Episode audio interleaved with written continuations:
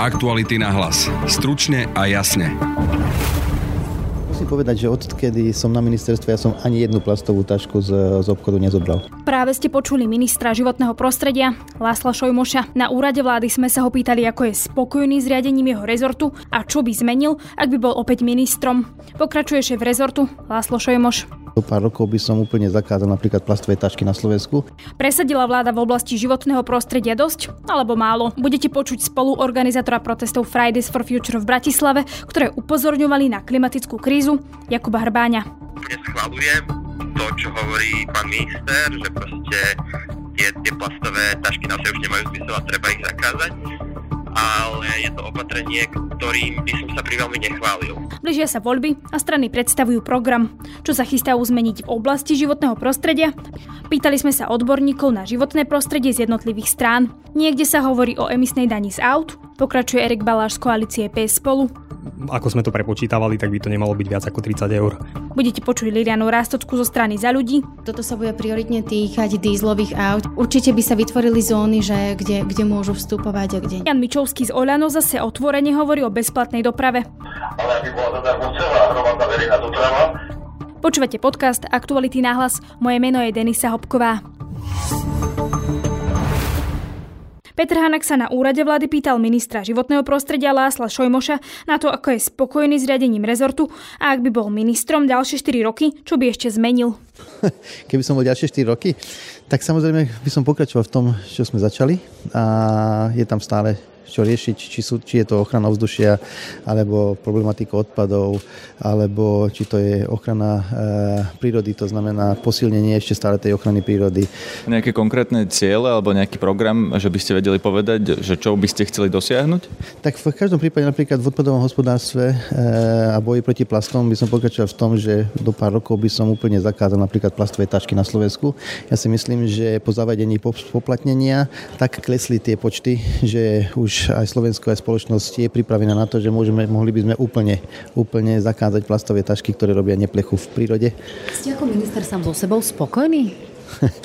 tak eh, ja, som, eh, ja si myslím, že som robil všetko, čo som mohol, ale hodnotiť sám seba by som nerád, nech ma hodnotia iní eh, tú moju prácu, ale v rámci tých možností, ktoré som mal, ja si, ja si myslím, že na tom ministerstve životného prostredia sa dosiahli celkom pekné výsledky a je, je za nami viditeľná práca. Priznate, používate vy tie plastové tašky alebo vôbec plastové výrobky? Musím povedať, že odkedy som na ministerstve, ja som ani jednu plastovú tašku z, z obchodu nezobral. Sú podľa vás plastové tašky tým primárnym problémom životného prostredia? Nie. E, životné prostredie je, e, veľmi e, komplexná vec, ale ja si myslím, že čo sa týka znečisťovania prírody a čo sa týka problematiky toho, že čo tu necháme pre, našich, pre naše deti alebo pre ďalšie generácie a aké problémy, tak plasty sú jeden veľký problém. A preto by som sa teda pýtal, že čo, ako by ste to chceli vyriešiť tie podstatné problémy toho životného prostredia za tie ďalšie 4 roky? Že, čo sú tie najpodstatnejšie? Najpodstatnejšie hovorím ešte raz, to znamená, že klimatická zmena, eh, ochrana prírody, eh, boj proti plastom, eh, boj proti odpadu, to znamená, to všetko je komplexný problém, takže riešie sa to komplexne. Na tie riešenia sa vás pýtam. Či máte jed, jeden, dva, tri riešenia? Čo, čo hovorím? To, čo sa týka odpadové hospodárstva napríklad, alebo boji proti plastom, konkrétne riešenie, ďalší krok k tomu, aby sme dospeli k niečomu, je napríklad e, e, zákaz úplne tých plastových tašiek. Máme pred sebou obrovské výzvy v oblasti klimatických zmien, to znamená, že teraz dokončujeme e, nízkouhlíkovú stratégiu, ktorá nám presne povie, že aké konkrétne kroky musíme, musíme urobiť v tom, aby sme znížili emisie, čo sa týka zvýšenia energetickej účinnosti. To znamená, to znamená že kam investovať tie zdroje napríklad z Európskej únie, ktoré máme najefektívnejšie, aby sme, aby sme vedeli dosiahnuť to, aby Slovensko mohlo byť uhlíkovo neutrálne. To sú ciele pred nami, ktoré musíme dosiahnuť. No a ako vidia pôsobenie vlády a tiež ministrovanie Lásla Šojmoša, na to už sme sa pýtali odborníkov na rezort životného prostredia z novovzniknutých strán. Hovorí Erik Baláš z koalície PS spolu. Ja si myslím, že na niektorých veciach by sme sa zhodli, napríklad na prioritách, že priorita je klíma, priorita je ochrana biologickej rozmanitosti, alebo teda tých chránených území, ktoré spomínal. Ja by som bol trošku kritický vo vzťahu k tým výsledkom, pretože napriek tomu, že musím povedať, že minister sa veľmi snažil, aj ten tým ľudí, ktorý na ministerstve je, je podľa mňa veľmi schopný, tak to, čo tam akoby najviac chýbalo, je politická podpora to pre nejaké zásadnejšie riešenia. To znamená napríklad, keď hovoríme o národných parkoch, nie je jednoducho možné, aby to spravovali organizácie pod ministerstvom pôdohospodárstva, ako sú napríklad Lesy Slovenskej republiky. Čiže keď e, to územie v Národnom parku spravuje táto, táto organizácia a má úplne iné ciele, tak jednoducho tie výsledky sú také a výsledky za 4 roky sú tak zlé, že vlastne nepribudlo skoro nič, čo sa týka prísne chráneného územia. Čiže my máme schválenú envirostratégiu, máme nový zákon o ochrane prírody, ale to sú len nejaké dokumenty, ktoré e, nevyriešia tú podstatu problému, ktorá sa týka napríklad lesníctva a ochrany národných parkov. Vypočujte si Lilianu Rastocku zo strany za ľudí. Ja som v paradoxnej situácii, keďže som na ministerstve životného prostredia aj pracovala práve posledného 3,5 roka. A odkedy som nastúpila v roku 2016 spolu s touto vládou, som videla výrazný posun. To ma napokon aj presvedčilo, že ešte zostanem. Avšak videla som, že je tam vôľa. Vytvorila sa moderná environmentálna stratégia 2030, ale výrazne výrazne, absentovala spolupráca medzi rezortami. My sa ďalej v životnom prostredí neposunieme, pokiaľ aj hospodárstvo nezaberie, pokiaľ neprejdeme skutočne na ekopriemysel, na ekologické polnohospodárstvo a na tomto absolútne viazla komunikácia. Viacerí slovenskí stredoškoláci ešte v roku 2019 štrajkovali, aby upozornili Slovákov a aj vládu na zmenu klímy. Tá podľa nich neurobila dostatočné kroky v boji s klimatickou krízou. Rozprávali sme sa s Jakubom Hrbáňom, jedným z organizátorov protestov Fridays for Future. Samozrejme odpady, a teda konkrétne plasty sú veľký problém. A je to veľmi viditeľný problém, ktorý ohrozuje ekosystémy a najmä teda oceány, ale je to problém, ktorý sme mali riešiť 10 rokov dozadu. Naozaj akože klimatickú krízu nespôsobujú plasty a nespôsobuje uh, ju znečistenie životného prostredia odpadom, klimatickú krízu ako takú a oteplovanie planéty, ktoré je uh, tou skutočnou a najväčšou hrozbou, ako príklad môžeme uviesť Austráliu, spôsobuje stále narastajúce množstvo emisí skleníkových plynov. Čiže uh, áno, na jednej strane úplne schvalujem to, čo hovorí pán minister, že proste uh, tie, tie plastové tašky naozaj už nemajú zmysel a treba ich zakázať, ale je to opatrenie, ktorým by som sa pri veľmi nechválil. Skôr by som ho formuloval tak, že je to niečo, čo sme mali už spraviť dávno. Podľa čoho sa teda budete rozhodovať pri uh, voľbe že či je napríklad pre nich priorita životné prostredie, že aké tam majú body, alebo sa skôr budete pozerať na iné veci?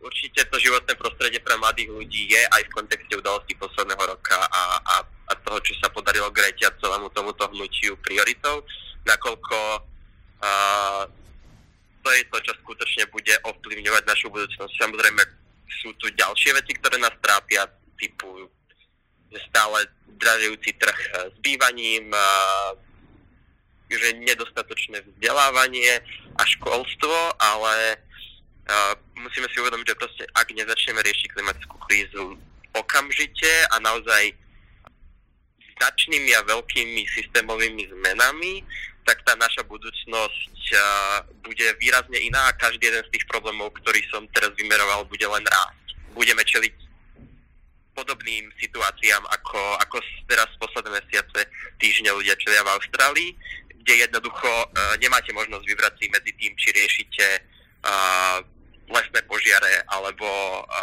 riešite stav školstva. O tom, čo konkrétne sa vláde podarilo presadiť v oblasti životného prostredia a aké výzvy pred nami stoja, sme sa rozprávali s Janou Kubisovou, ktorá pre Aktuality SK roky píše o životnom prostredí. Boli prijaté o, viaceré pozitívne kroky, alebo boli urobené viaceré pozitívne kroky, ktoré ale podľa odborníkov prichádzajú neskoro. Spomeniem napríklad prijatie Envirostratégie do roku 2030, podľa ktorej by sme mali do 5 rokov mať polovicu území Národného parku v bezzásahu.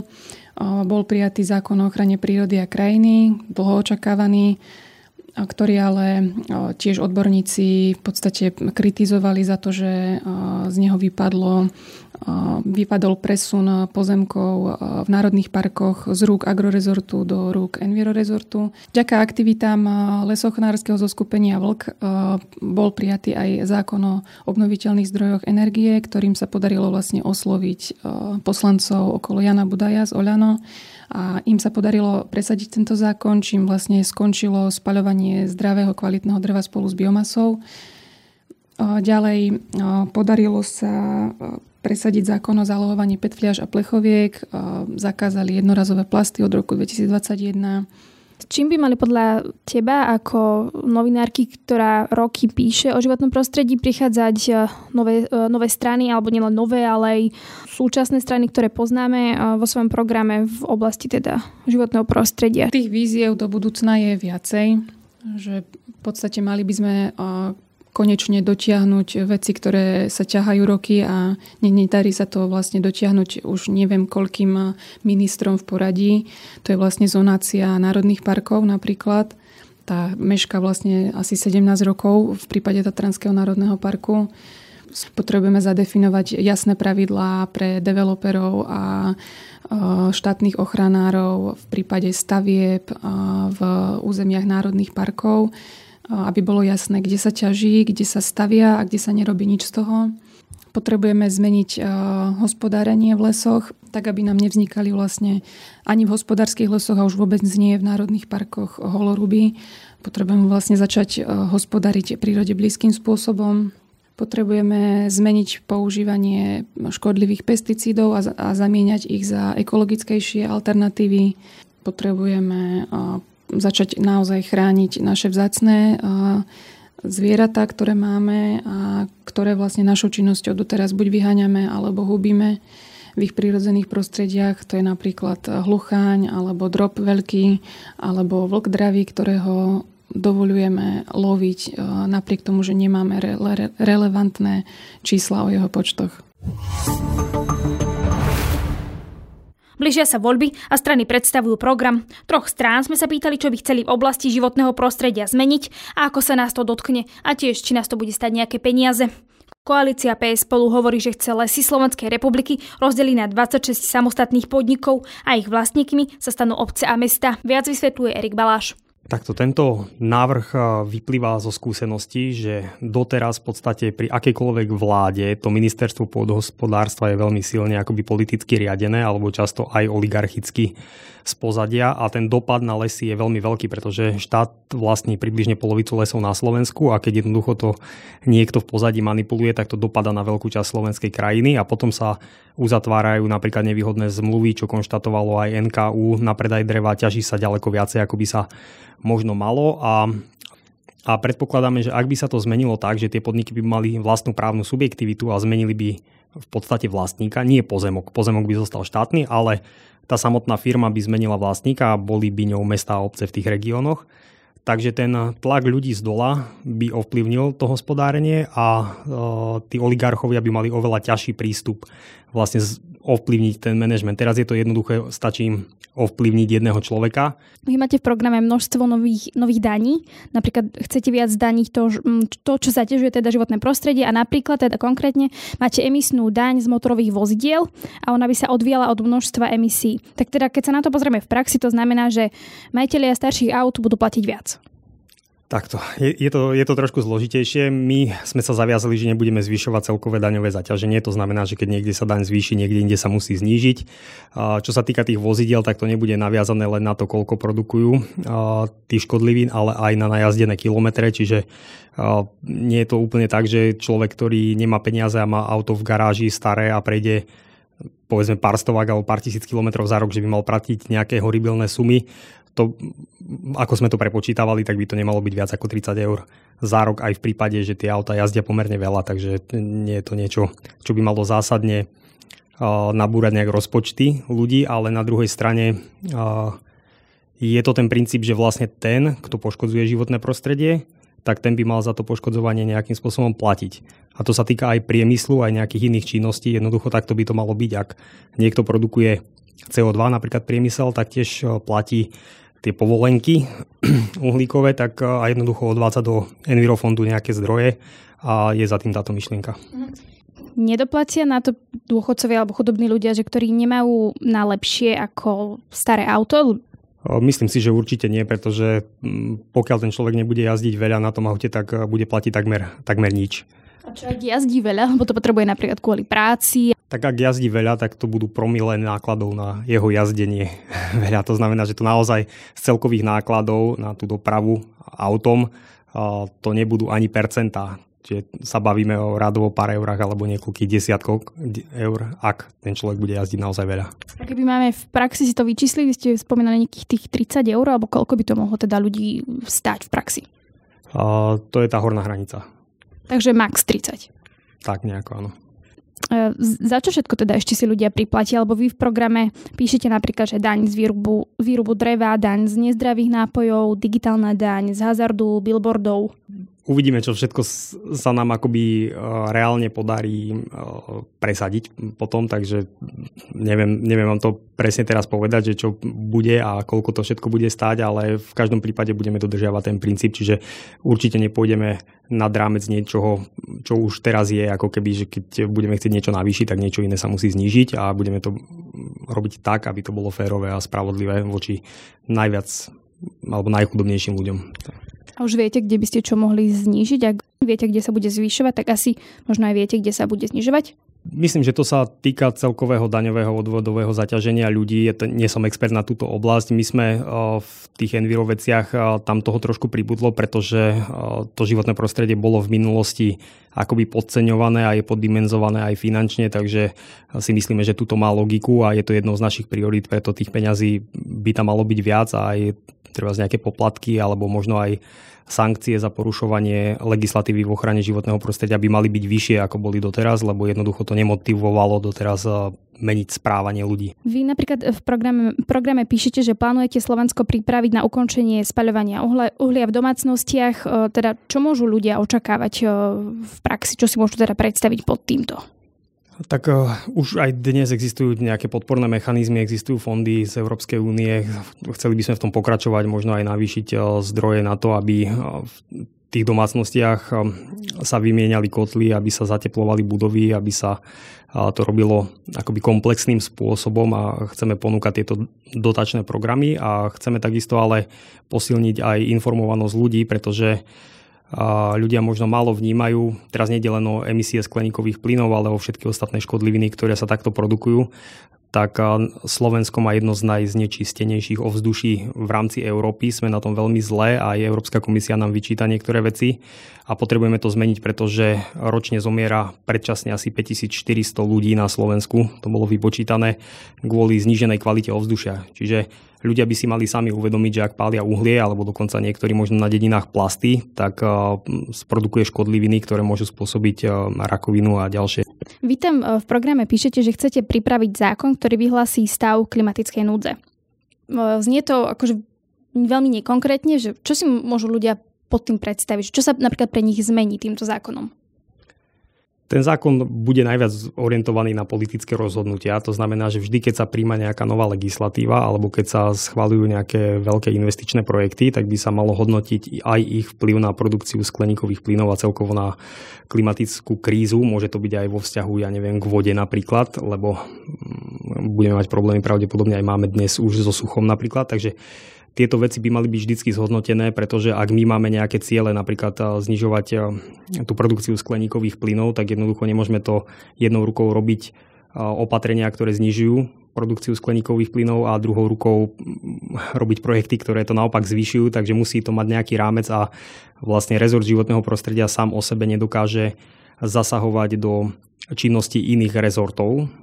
A vlastne bez toho, aby do toho zasahoval, to nemá celé zmysel, pretože napríklad ministerstvo hospodárstva alebo ministerstvo pôdohospodárstva veľmi výrazne ovplyvňujú činnosti krajiny a súvisia tieto veci so životným prostredím. No a ak má životné prostredie sa naozaj riešiť, tak musí existovať nejaká strecha, ktorá vlastne bude zasahovať akoby aj do kompetencií iných rezortov a bude brať ohľad na tieto záležitosti. V tomto rozhovore som sa teda pýtala na nejaké konkrétne veci v programe, ktoré som si vybrala ja, ale zaujímavé, že či máte napríklad uh, vy nejaké také uh, silné priority v tom programe, ktoré by ste chceli dosiahnuť a považujete ich za najhlavnejšie. Pre mňa osobne sú to určite lesy a v rámci tých lesov reforma národných parkov, aby teda fungovali naozaj a nielen na papieri. Čiže to je taká jedna priorita. Druhá priorita je klíma, ktorú ale treba riešiť komplexne nielen znižovania e, produkcie skleníkových plynov, ale aj napríklad adaptáciu na zmenu klímy, pretože aj to je dôležité, aby naše ekosystémy a krajina dokázali zadržať vodu. No a potom potom je to voda samotná, to je veľká téma a tiež sa to dá rozdeliť na problémy s povodňami a suchom, čiže krajinu, ale máme ohrozené aj zásoby spodnej vody, pitnej vody, kde sú veľké problémy a budeme ich musieť riešiť. A ako ich chcete riešiť? No to bude veľmi náročné, musíme, musíme si urobiť poriadnu analýzu, lebo existujú rôzne zdroje znečistenia a jednoducho niektoré veci budú drahé, keď sú to staré environmentálne záťaže a treba nejakým spôsobom sa s nimi vysporiadať, tak to môžu byť veľmi drahé zásahy bodové, ale treba sa pozrieť aj na udržateľnosť napríklad polnohospodárstva na Žitnom ostrove, kde sa používa veľmi veľa pesticídov a niektoré opatrenia, ktoré na jednej strane akoby ja neviem, napríklad pestujeme repku na to, aby sme ju pridávali do palív, aby sme šetrili emisie a na druhej strane tá repka vyžaduje veľmi silné chemické ošetrenie. To znamená, že možno, že ohrozujeme zásoby spodných vôd, tak budeme musieť urobiť celý komplex opatrení na to, aby sme preventívne jednoducho bránili tomu ďalšiemu znečisteniu. Čo sú najväčšie priority v oblasti životného prostredia strany ex-prezidenta Andreja Kisku za ľudí, odpoveda Liliana Rastucka posledných rokoch sme boli hlavne svetkami drancovania našich lesov, takže v tomto prípade musíme jednoznačne zabrať, aby sme mali prírode blízke hospodárenie v hospodárskych lesoch a v chránených lesoch e, dodržiavali bez výnimky ochranu prírody tak, ako má vyzerať. Absolútne zaostávame v kvalite ovzdušia, na to presne to naše riešenie, že ušijeme energetiku na mieru regiónom bude kľúčové. Takisto zmeny v doprave. Vy ste tam hovorili, že ušijeme energetiku regiónom. Je to také, že veľmi všeobecné, nie je to konkrétne. Tak čo to teda znamená? Práve od roku 2020 až 2021 sa budú musieť napríklad e, stavať nové domy, obytné domy, ktoré budú vlastne nulovo energeticky náročné. Takže toto už je krok, na ktorý my musíme naskočiť, pretože sa musíme, aj, musíme implementovať aj túto smernicu z Európskej únie. Takže to nás výrazne posunie práve k modernizácii a posunú do budúcnosti. A práve na mieru regiónom je, že sa napríklad nevyužíva, nevyužívajú dostatočne prírodné zdroje, to znamená solárna, veterná energia. A toto práve chceme využiť, že pokiaľ sa bude rekonštruovať nejaká verejná budova, ktorá je v hroznom stave, tak aby sme vedeli odľahčiť možno aj ich energetickú náročnosť, tak by sa tam dobudovali napríklad solárne panely, musíme sa poriadne pozrieť, aký je aj náš potenciál na večernú energiu. Čiže toto, toto je mimoriadne nevyhnutné, pretože práve najväčšie znečistenie ovzdušia práve pre tie najmenšie prachové častice, ktoré sú 2,5 až 10, to sú úplne miniatúrne častice, ktoré spôsobujú obrovské zdravotné problémy, pochádza práve z vykurovania a z nesprávneho správovania budov. Čo sa týmto v praxi zmení pre ľudí? Ak si vieme povedať konkrétne, že ako sa ich to dotkne reálne? Profesionálne týmy v tých regiónoch budú slúžiť práve preto, aby dali ľuďom, ktorí majú záujem eh, zlepšiť svoju energetickú efektívnosť a ešte na tom aj ušetriť, aby im dali skutočné poradenstvo, kde môžu zohnať zdroje, akým spôsobom sa im to najlepšie prefinancuje a samozrejme to budeme aj podporovať, pokiaľ to bude mať zmysel.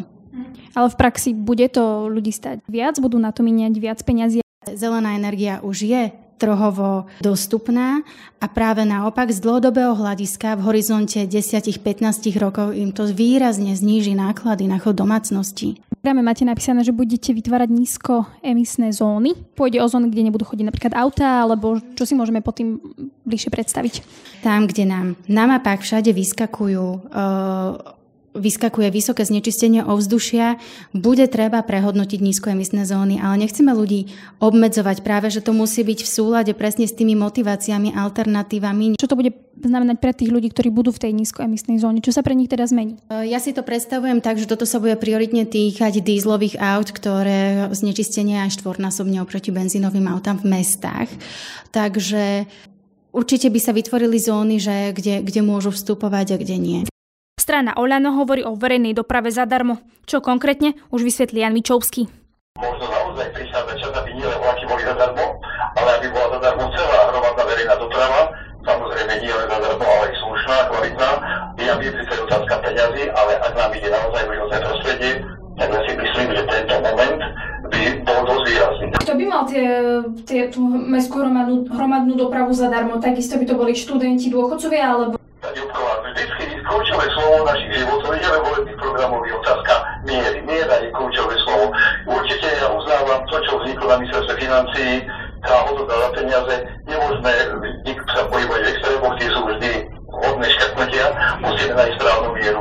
Jasné, že populizmus by mi teraz hovoril, dajme to úplne všetkým. No možno sa dopracujeme k tomu, že, že nie všetkým, že len niektorým skupinám obyvateľstva, ktoré sú sociálne slabšie, ale mi povedať, že ak nám je naozaj konkrétne o to, aby sme e, CO2 znížili, aby sme sa chovali voči životnému prostrediu veľmi efektívne, tak doprava je teda strašným zdrojom znečisťovania a vytváranie skleníkového efektu, takže by som povedal áno, dajme to všetkým tú hromadnú dopravu, bolo by dobre, keby bola k dispozícii bezplatne komplet vo všetkých mestách. My to musíme podporiť elektromobilitu na úkor spalovacích motorov, to sa vlastne už aj teraz vidíme deje, mm-hmm. sú to teraz nové kroky, ale sú to správne kroky, toto povedzme, aj keď elektrika nie, nie sama o sebe najčistejšia, alebo teda úplne čistá energia, ale vieme, že vieme zabezpečiť čistejšie, takže to je druhý krok. A tretí veľmi dôležitý hľadiska dopravy je presun nákladnej dopravy z kamionov na železnicu. Je to ťažký krok, lebo vieme, že kamiony majú veľké výhody oproti železničnej doprave. Mňa tam zaujala jedna vec, že vy ste hovorili, že chodilo menej kamionov a viac by sa prevážalo cez eh, vlaky, alebo...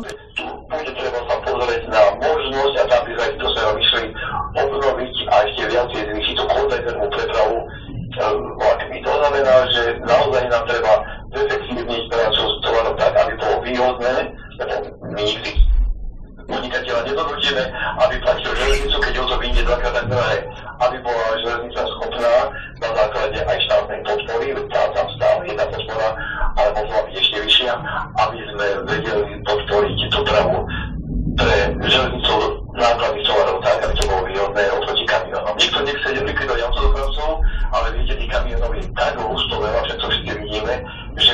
by sme toto extrapolovali do budúcnosti, tak my sa o 10 rokov nedokážeme na cestách hýbať. Máte už vypočítané, že koľko by to mohlo stáť, že ak by ste chceli presadiť eh, v praxi aj tieto kroky, ktoré máte v programe?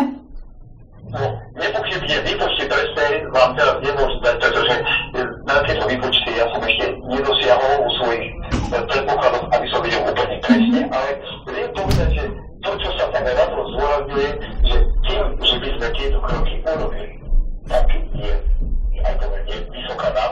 To je z dnešného podcastu všetko. Vypočuť si nás môžete cez Spotify a ďalšie podcastové aplikácie. Nájdete nás na Facebooku aj na Instagrame. Na dnešnom podcaste spolupracovala Jana Kubisová. Počujeme sa opäť v pondelok, no ešte predtým vám želá pekný víkend Denisa Hopková. Aktuality na hlas. Stručne a jasne.